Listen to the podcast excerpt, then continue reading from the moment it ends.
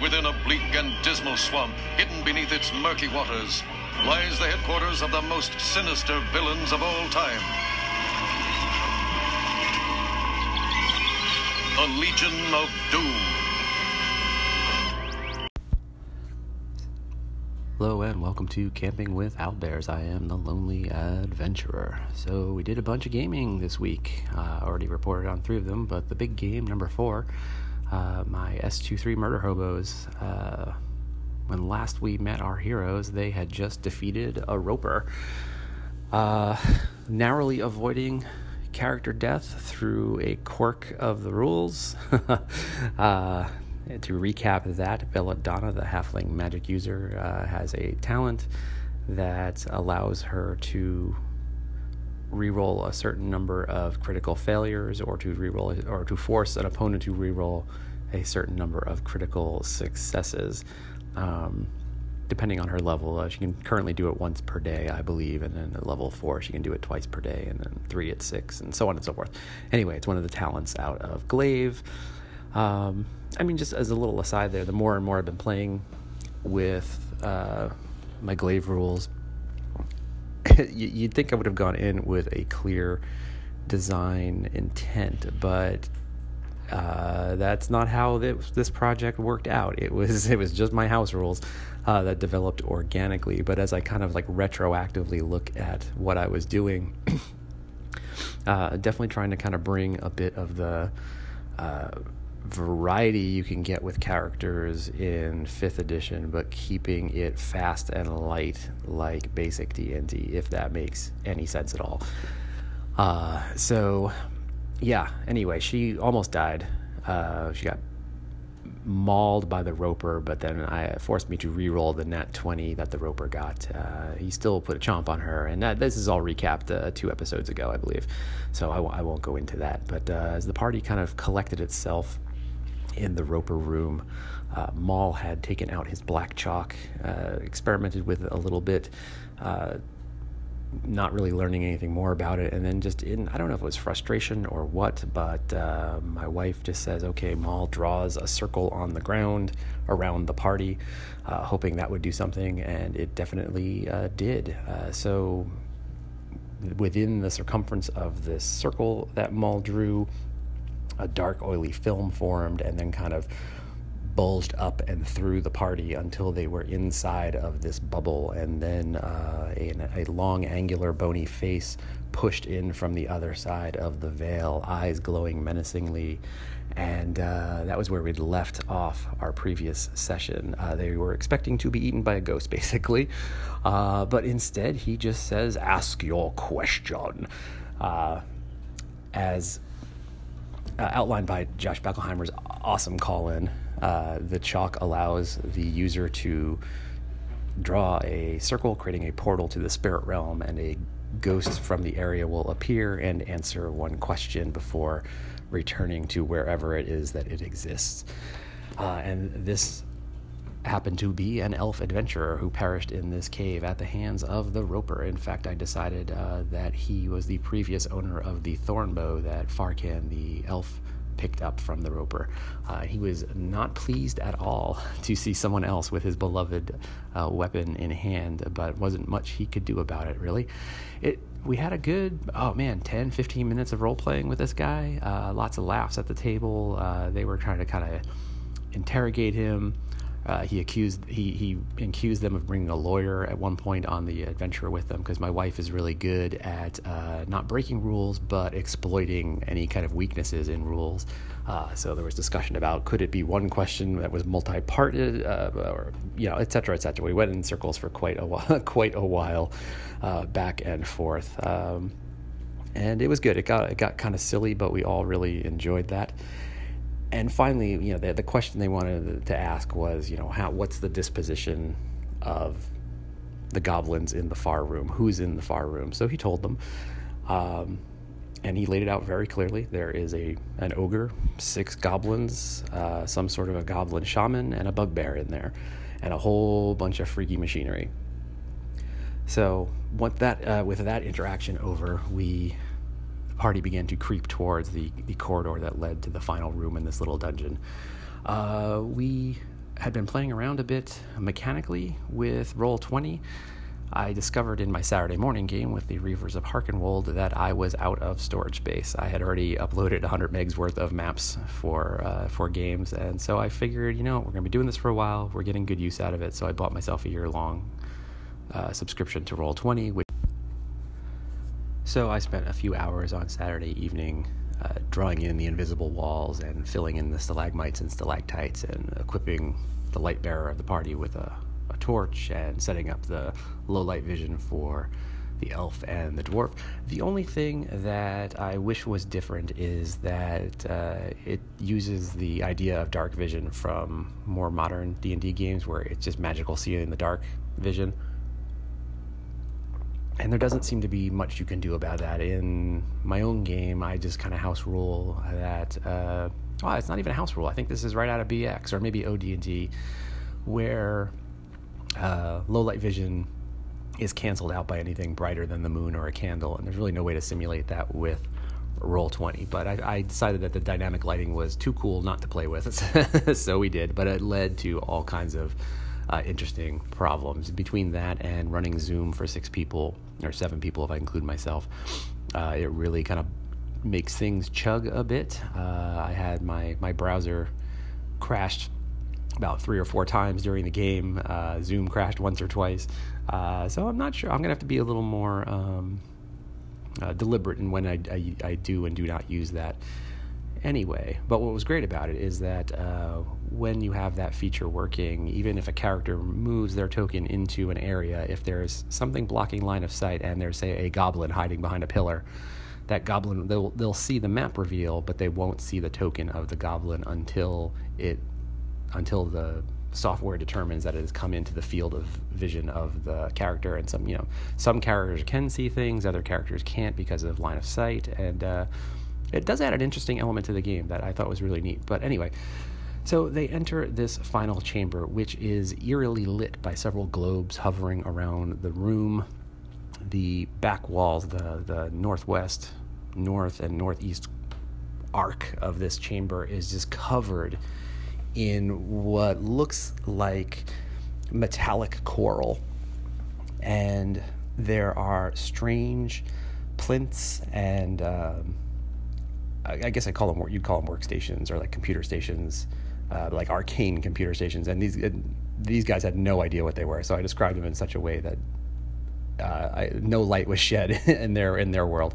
And in the center of the room, uh, in a huge, fifteen foot tall capsule was this uh, desiccated corpse, they assumed, of some kind of massive giant in armor, or they couldn't tell if it was armor or if they were some kind of a, a chitinous uh, outer shell of this creature. Had a lot of very kind of insectoid features going on, and uh, it was basically floating in this ancient formaldehyde and uh, what I was kind of going for was like the, the corpse of the engineer from uh, the Aliens movies, uh, the sitting still sitting in his his navigator's position, and this is dominating the room.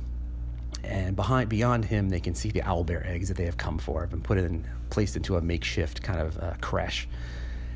And the goblins have had plenty of time to prepare for them. So, standing just to the side of this massive capsule is what is clearly the goblin leader, is bigger than the others and better armed and armored. He's got two goblins in front of him as a meat shield, the two survivors of the chase. And next to him is uh, an ogre with a massive, uh, is a Hoda, a Hodor, I'm forgetting the word, Hodak. Um, a platform mounted above his shoulders, uh, a walled platform, uh, which, in which are crouching four more goblins with uh, armed with spears and, and bows. Uh, and no sign of that bugbear I mentioned. Uh, in the room also are were several large uh, rock columns that were kind of holding up the ceiling of the chamber. One of them was just to the left of the entrance where the party came in. One was a bit further off to the right. And my assumption had been here I go again. Never assume what your players are going to do, but my thinking had been the, if I if it were me, the way I would approach this, uh, I would probably hug a wall, much like they did when they came into the Roper's chamber. Uh, so that they can't be ambushed. Uh, so of course they did the exact opposite and just charged right into the room. Their their blood was still up. Um, they were they saw their prize was in sight, and they just were having none of it. The the goblin leader started monologuing a little bit, uh, tried to intimidate them, to try to scare them off, gave them an opportunity to surrender. Um, he knew full well that uh, they'd taken a beating at the hands or the tentacles of the roper and so he was trying to negotiate his way out of the situation. But uh, being Maul, uh, you know, I really I can't I can't criticize this because I did the exact same thing two days ago, as I said last episode with Torvi Stormgirdle. Dwarf sees a goblin, he's gotta he's gotta put an axe in its head, right? That's just that's just how it is. So Maul charges forward into these goblins and instantly engages uh, the two meat shields, uh, trying to get at the the leader. He can't reach. He had to. He double moved, so he he, he made a double move and still was not in melee combat with these guys. Uh, the shaman shoves forward the goblins, casting uh, Weal or Woe on them and basically giving them uh, advantage on their first attack rolls. Uh, Weal or Woe is just an- another. It's a adaptation of the BX Bless spell, but I wanted it to be not. I didn't want to limit it to clerics. I wanted it to be a spell that anyone could take, so I just renamed it. But the effect is exactly is essentially the same. Uh, so you can either you can cast it on a number of creatures equal to your hit dice, and they, if they are allies, they will have advantage on their next roll, and if they are opponents, they will have disadvantage on their next roll. So he blesses his his two goblin meat shields and shoves them forward at the dwarf. Uh, meanwhile, the ogre starts swinging wide, but not rushing to engage anyone just yet because he's got the four goblins on his back who are just firing their short bows at everyone. Uh, FJ, the human warrior, runs to back up Maul, and this is where my assumption of how things were going to go kind of fell apart. Having assumed that they would hug the wall, I also assumed that FJ would be in the lead. FJ seems to be he's he's got the most hit points. He hits the hardest. He's the human fighter. He's, he's he is the guy whose job it is to stand between the squishy people and and soak up and deal out physical damage. So I assumed he would lead the party around the, the corner behind the, the stone pillar where there was a bugbear waiting. Uh, but that did not happen. so he rushes in to back up Maul. Uh, Belladonna, the cleric, and JD move. Belladonna? Uh, I'm trying to, sorry, I have to map this out. Sorry, not JD, the human magic user, but Farkan, the elf, move out a, a bit of a ways from the door, but they just make a normal move so they can all cast uh, spells and fire arrows and and whatnot at uh, the ogre. Um, Belladonna can, had a was down to one or two spells, and she didn't see quite how one of them was not very useful in the situation. So she converted it into a blast of pure arcane energy, um, and uh, laid quite a hammering on the ogre in the first salvo. JD, the other the human magic user, he had been brutally savaged by the Roper. He has had turned himself into a marble uh, twice in order to get away. Uh, he had been on death's doorstep more than once. Uh, Cletus, the cleric, had used up all of her miracles, healing him back up, but he was still very low on hit points. And so he went around the stone column to the left of the door where the bugbear was waiting in ambush. Uh, I rolled in advance to see if the bugbear had surprise on the group. I figured out how to do DM rolls uh, that the players can't see in uh, roll 20 which normally I don't do. You know, when we're doing combats, they see all my rolls. But if I'm rolling for something that their characters would not have access to that knowledge, I I, I like to hide them. So JD goes uh, is wisely trying to use this column as cover from what he sees as the main combat, and from behind him, he is a bit he is ambushed by this bugbear, um, who hits him so hard. I think he went to negative fifteen or twenty hit points. It was a, it was a good hit. I think it might have been a nat twenty. And once again, poor JD, JD's player, I should say, uh, his third character met his end or did he? so, just as last time, Belladonna had thrown me for a bit of a loop by uh, using her Devil's Luck talent to force the Roper to reroll a critical attack against her. FJ also had a strange uh, ability that came out of the uh, emergent backstory random table that we use from the 10 foot polemic blog to kind of uh, just procedurally generate backstory for our characters as they make it to let you you roll every time they level up, and you get another little uh, tidbit from their past. I know I've talked about this before, but just in case you are not familiar with this, uh, you roll randomly on this uh, this D100 table, and it presents you with a situation from your character's past, and there's one or two outcomes, uh, either uh, how you reacted or what the results were.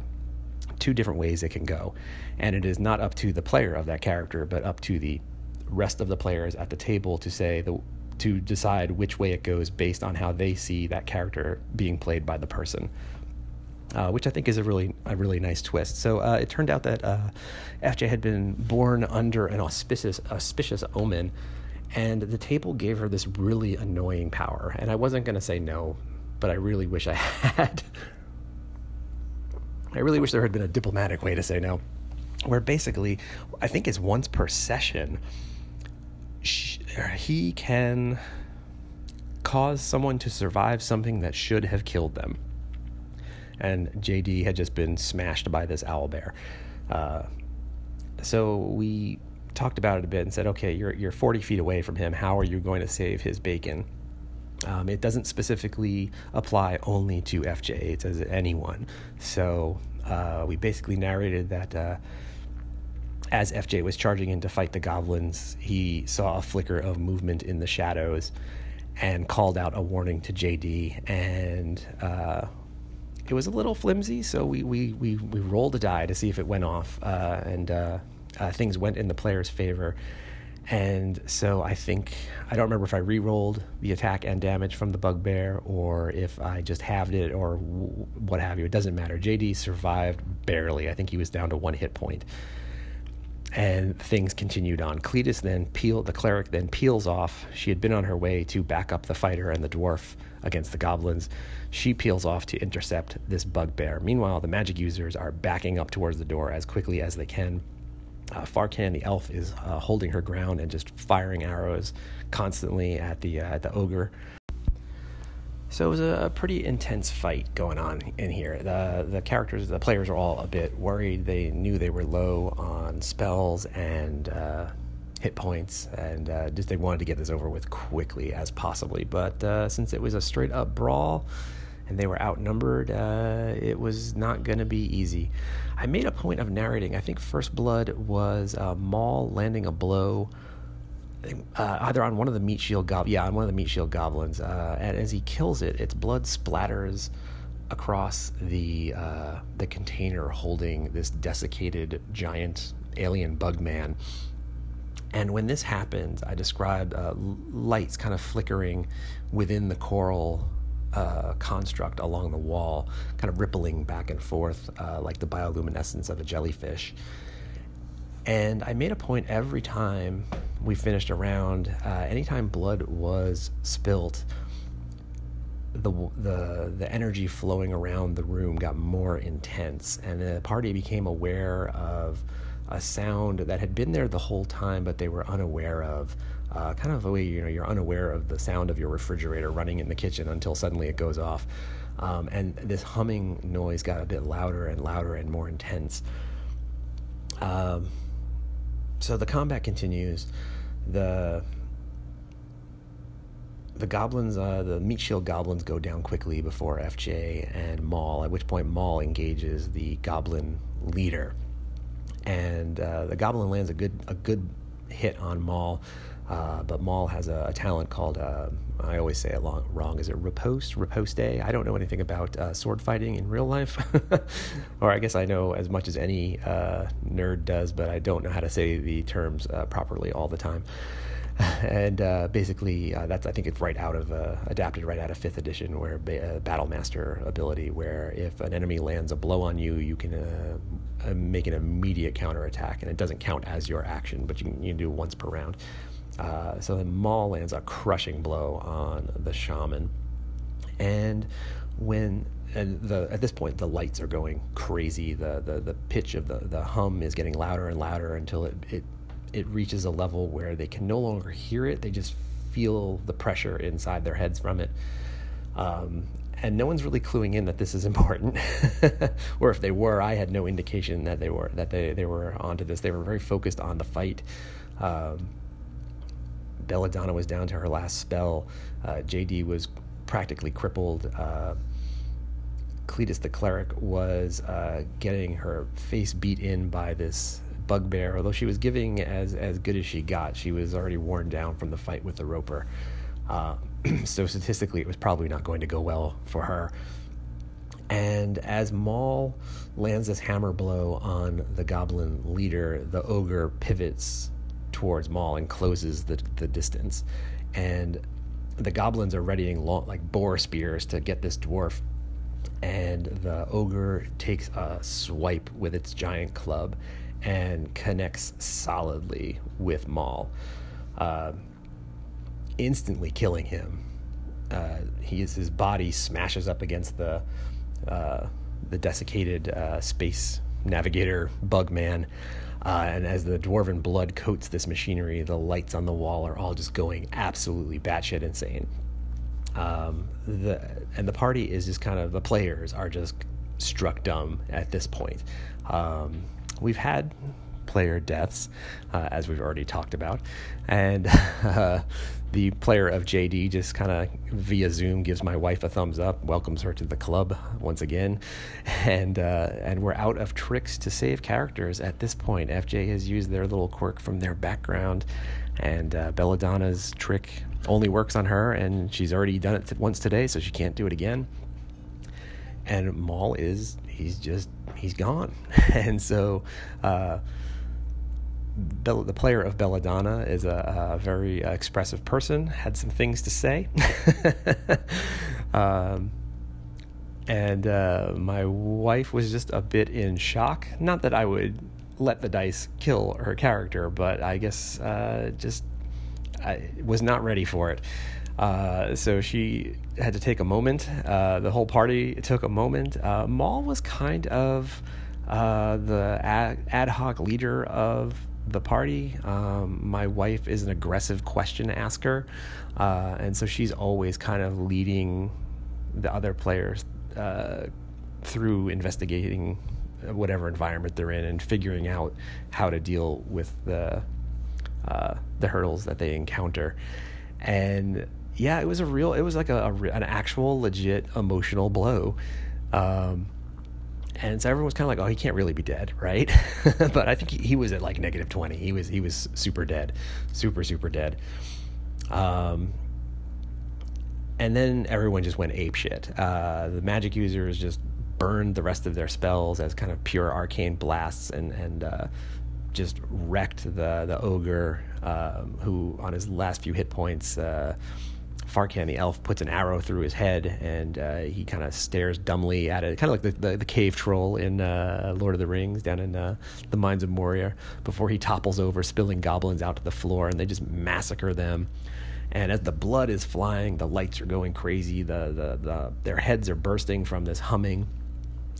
Uh, and uh, the cleric, she's on her last hit point, and she has a talent called Berserker and I, this is also I think adapted from the like the half orc uh, in fifth edition. But basically, when she has dropped to zero hit points, she can continue fighting for a number of rounds that are equal to her level. She's third level at this point, and all of her hits when they connect do maximum damage, no roll necessary. And so she says, I take out my dagger and I stab stab myself in the leg. So she drops herself to zero hit points and then just goes ham on this bugbear. Um, the only problem with Berserker is that you will also attack. You'll attack whatever is closest to you, be that friend or foe. Um, so she kind of yelled at uh, the magic users who were clustered kind of nearby her. She's like, "You guys better get clear!" And she just drove the dagger into her leg. Eyes rolled up in her head, and she just went nuts on this bugbear. Um, so blood is flying everywhere, and that's when things went pear shaped. Uh, so the ceiling of this chamber was not natural stone. None of it was really natural stone, just the ground and the pillars holding up the, the ceiling. But the ceiling was a series of uh, hexagons, and these beams of solid white light in the shape of a hexagon started spearing down into the floor, obliterating whatever uh, inorganic material they hit. Um, one comes down on the body of Maul, and he begins to kind of float up into the light, so to speak. Uh, at which point, this this was the moment where the party was like, "Ah, he's gonna live. This is gonna be the thing that lets him live." And um, one of them comes down on Farkan the elf, and I describe Farkan looking at her hand, and uh, as she looks, it her arm begins to turn to dust and kind of blow away, and more and more beams come crashing down faster and faster until everyone in the room is engulfed, and then the party is just flying through time and space. Um, and this is definitely not where anyone saw this goofy uh, bug uh, owl bear egg hunt going. Oh, I should also note at one point, uh, JD did dash forward uh, in through the combat, and he has a spell. Um, that allows him, uh, I think it's called elasticize. Uh, it's basically the Mister Fantastic uh, trick where he can he can stretch his limbs out when he casts the spell uh, up to forty or fifty feet or something like that. So he had double moved across the chamber as far as he could, the the absolute range of this uh, spell, cast it as the goblin, the shaman who was fleeing for his life, was also fleeing for the, for the owlbear eggs, and he scooped up these eggs and, and reeled them in. Uh, and that was when the light beams started falling and Maul died, and you know, everything was happening at once. So I'm sure I'm getting the order incorrect on everything. So everyone is flying through, they don't know what. Uh, in, in, when they look out in front of them, it's just a wall of uh, rainbow lights flashing past them, like uh, like the Rainbow Bridge uh, to uh, to between Midgard and Isengard. Uh, and when they look up, they just see the, these lines of color disappearing into infinity, and the same thing below them, and they they become kind of unaware of time passing, uh, become begin to become unaware of themselves as they just kind of dissipate in this dust, and then suddenly they can see something uh, uh below them, and as the, little pinpoint of light uh, where all the lines of color are converging begins to grow and grow. They get the impression of a, a deep bowl shaped valley laid out before them. And it comes rushing up to them far too quickly. And they find themselves laying on uh, lime green grass on a small island with a, a pagoda behind them with a, a, statue of a female figure inside the pagoda, um, koi ponds, uh, and a very very different place than where they had just been. The they're lightheaded. There's the it's like almost like there's too much oxygen. The oxygen is too rich. Um, everything smells a little off. Everything the sunlight is a little a little off.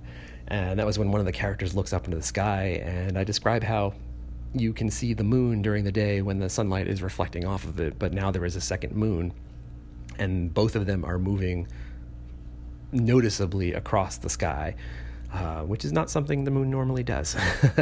at least not, not that I'm aware of, anyway. Um, and they're all there laying in the grass. And that was when I asked, okay, uh, important question here. Did anyone turn into a cat? Uh, this through the group, of course, because it's a stupid question.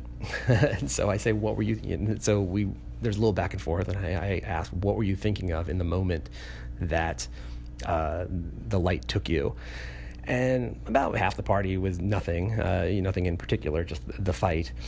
Um, but Cletus the cleric was uh, very clearly obsessing on the bugbear and thinking about nothing but this bugbear, about taking it out before she died.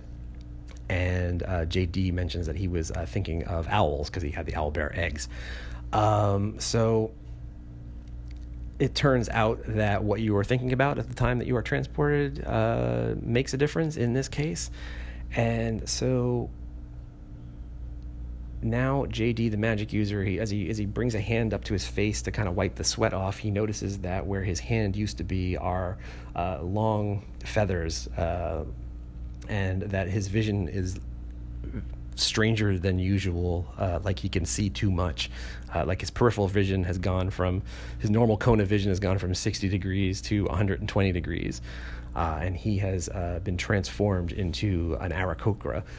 Uh, likewise, uh, Cletus the cleric is in the process of waking up as a bugbear in cleric's armor and uh, yeah, so that's goofy and fun, and everyone thought that was great. And then they're like, "And what about Maul?" And Maul, unfortunately, is still just a dead dwarf. Uh, so now we are down to two players left from the original six that started in uh, Tomb of the Serpent Kings. And between the two transformations and the death of Maul, half the party has been completely transformed. Uh, they don't know where they are. They don't know when they are. They notice that the the air is crisper. It is it was dead of winter uh, when they went into the cave after the owl bear eggs. Uh, it is now either early spring or late fall. They have no way of knowing, but just by the color of the the grass and uh, the smells of the air, some amount of time has passed. They are not in the same place they were because there's an extra moon, uh, and half of them are inhuman, or more than half of them now are demi demi humans of one sort or another. Um, so yeah, that was the game. We left it there. Uh, at which point, it was the first time I ever said this is a good place to call a game after one of our. I think we were on for about four hours, and usually at the end of four hours, when I say let's, let's call it here, everyone's in agreement and they're all just kind of you know give a little sigh of relief because uh, because they're done. Um, but not the kid, not today. They were like, no, no, we need to keep going. We need to know what's going on, and we need to know what's up. We have to deal with Maul. We have to uh, process what just happened. And it's like, well, well, we'll do that next time. Um, so we did do some administrative stuff, um, but uh, not much else. We uh, called it there. Uh, I've been emailing the players of Cletus and JD, uh, working out how exactly an Aarakocra and a Bugbear works in a game that's got more mechanically in, in, in common with BX than it does fifth edition. Uh, but not too bad, actually. I, I coincidentally had. Uh, oh, so third character, uh, my wife's character. Uh, after she processed the death of Maul. Um, we start talking about what uh, she should do next. And I just on the map I moved them to in Roll20, it's this really great. Uh, I, I, wish I could tell you off the top of my head who created the map, but it's this. Uh, it, it's a series of small islands, uh, kind of like a water garden, I guess. Um, little stone paths through the water from little island to island, little shrines on all the islands, and there's lots of little uh, squat uh, like idols, statues scattered around the island. So my wife and I were talking about that, and she's like, "Well, are there warforged in in old school D and D?" And I was like, "Well." No, but I don't think we're in old school D and D anymore at this point. Um, and I had just coincidentally, while making uh, monster cards to go with the Glaive Kickstarter, I decided to draw a Warforged or a, a construct, uh, since I don't want any copyright violations. Um, so a mechanical man, and I had figured out basically what you would start with if that was what you were doing. Uh, so I had a template ready for that, and then the Aarakocra was pretty, or an owl, an owl themed Aarakocra. Uh, was pretty easy too. They can fly, and I guess as an owl, you can probably see in the dark, right? Um, and the bugbear was not too hard either. Uh, Volo's Guide to Monsters for 5th edition has guidelines for playing a bugbear as a player. And so I just kind of read through that and said, okay, what, what, what's the, what do I have to filter through this through to make it uh, work with Glaive and worked all that out. So then I emailed both those players and said, we're going to build your characters from level one back up to whatever. I think they both are level, recently turned level four. Um, so I'm going to build them up through the four levels. Uh, the cleric is probably not a cleric anymore, uh, although I think the magic user is now just an owl who is a magic user. Um, yeah, so I've been talking, you know, for the last couple of uh, episodes about bringing a bit more uh, weirdness and whimsy into the game, and uh, Morty Trufflebun Bump's uh, Wild Magic Emporium was a good start on that, and he sent them off on the Owlbear Chase uh, the owlbear egg chase, and now they're in a completely different world. I've got uh, it's actually a world I've been just kind of tinkering with on and off over time. Um, it's an artificial construct, and they don't know that. Uh, it it just happens to line up in parallel with that Westworld game I was talking about uh, last session, but I am basing it a bit more on an excellent graphic novel novel called Habitat by Simon Roy. Uh, if you just Google it, you'll get some amazing images. Uh, but they don't know that, and they're going to have to figure it out. And uh, I've kind of moving away from the dungeon crawl, the straight up dungeon crawl, into something a little more ugh, I don't want to say it's a narrative game, but there is an overarching things that are happening in the world, and I'm gonna lay them out in front of the characters and i think that's what the players are looking to engage with at this point more they'll still be kicking in doors and getting treasure and, and killing monsters and such but uh, uh, with a bit more of a, a, meta plot laid over it but uh, still it'll all be driven by whatever decisions they make and choices they make. I have no end result in mind. I know what the big bad of this world is doing behind the scenes, and whether or not they ever see them or directly interact with them will be entirely up to them. It's not necessary to what I'm thinking. So, yeah, wow, that's where we're at. It was pretty intense. Uh, one character death, two tar- character transformations. Uh, Belladonna the Halfling is furious, or rather, I should say, her player is fur- furious about the death of Maul. Uh, everyone is solidly shook by that, um, which kind of takes me back to something I, I, I, know I mentioned in the past, and some someplace I've been coming to in my own gaming. As much as I enjoy uh, the lethality of old school games. Uh, it's just because I've been playing games for so many years. Like it doesn't bother me because I've probably made you know hundreds of characters at this point in my life.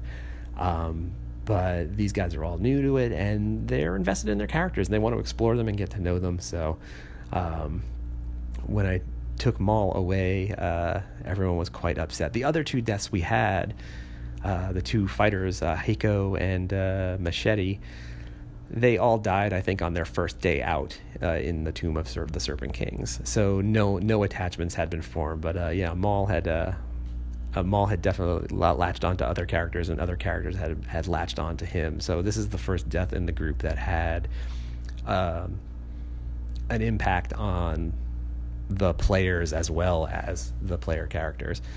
So yeah, so that's where we're at. We're getting together again on next Monday, I think, so a week from yesterday, and we're gonna figure out what's what, and we will introduce the quasi Warforged construct stone construct person uh, who is going to be one of these little icon statues that I mentioned that are kind of scattered around uh, this water garden that they find themselves in. But I think first we'll have to deal with uh, the body of Maul, and uh, maybe we'll have maybe we'll have, we'll see if we do an impromptu funeral or not. Uh, I'll let you know uh, after we play. All right, I've rambled for far too long. Lonely adventurer out.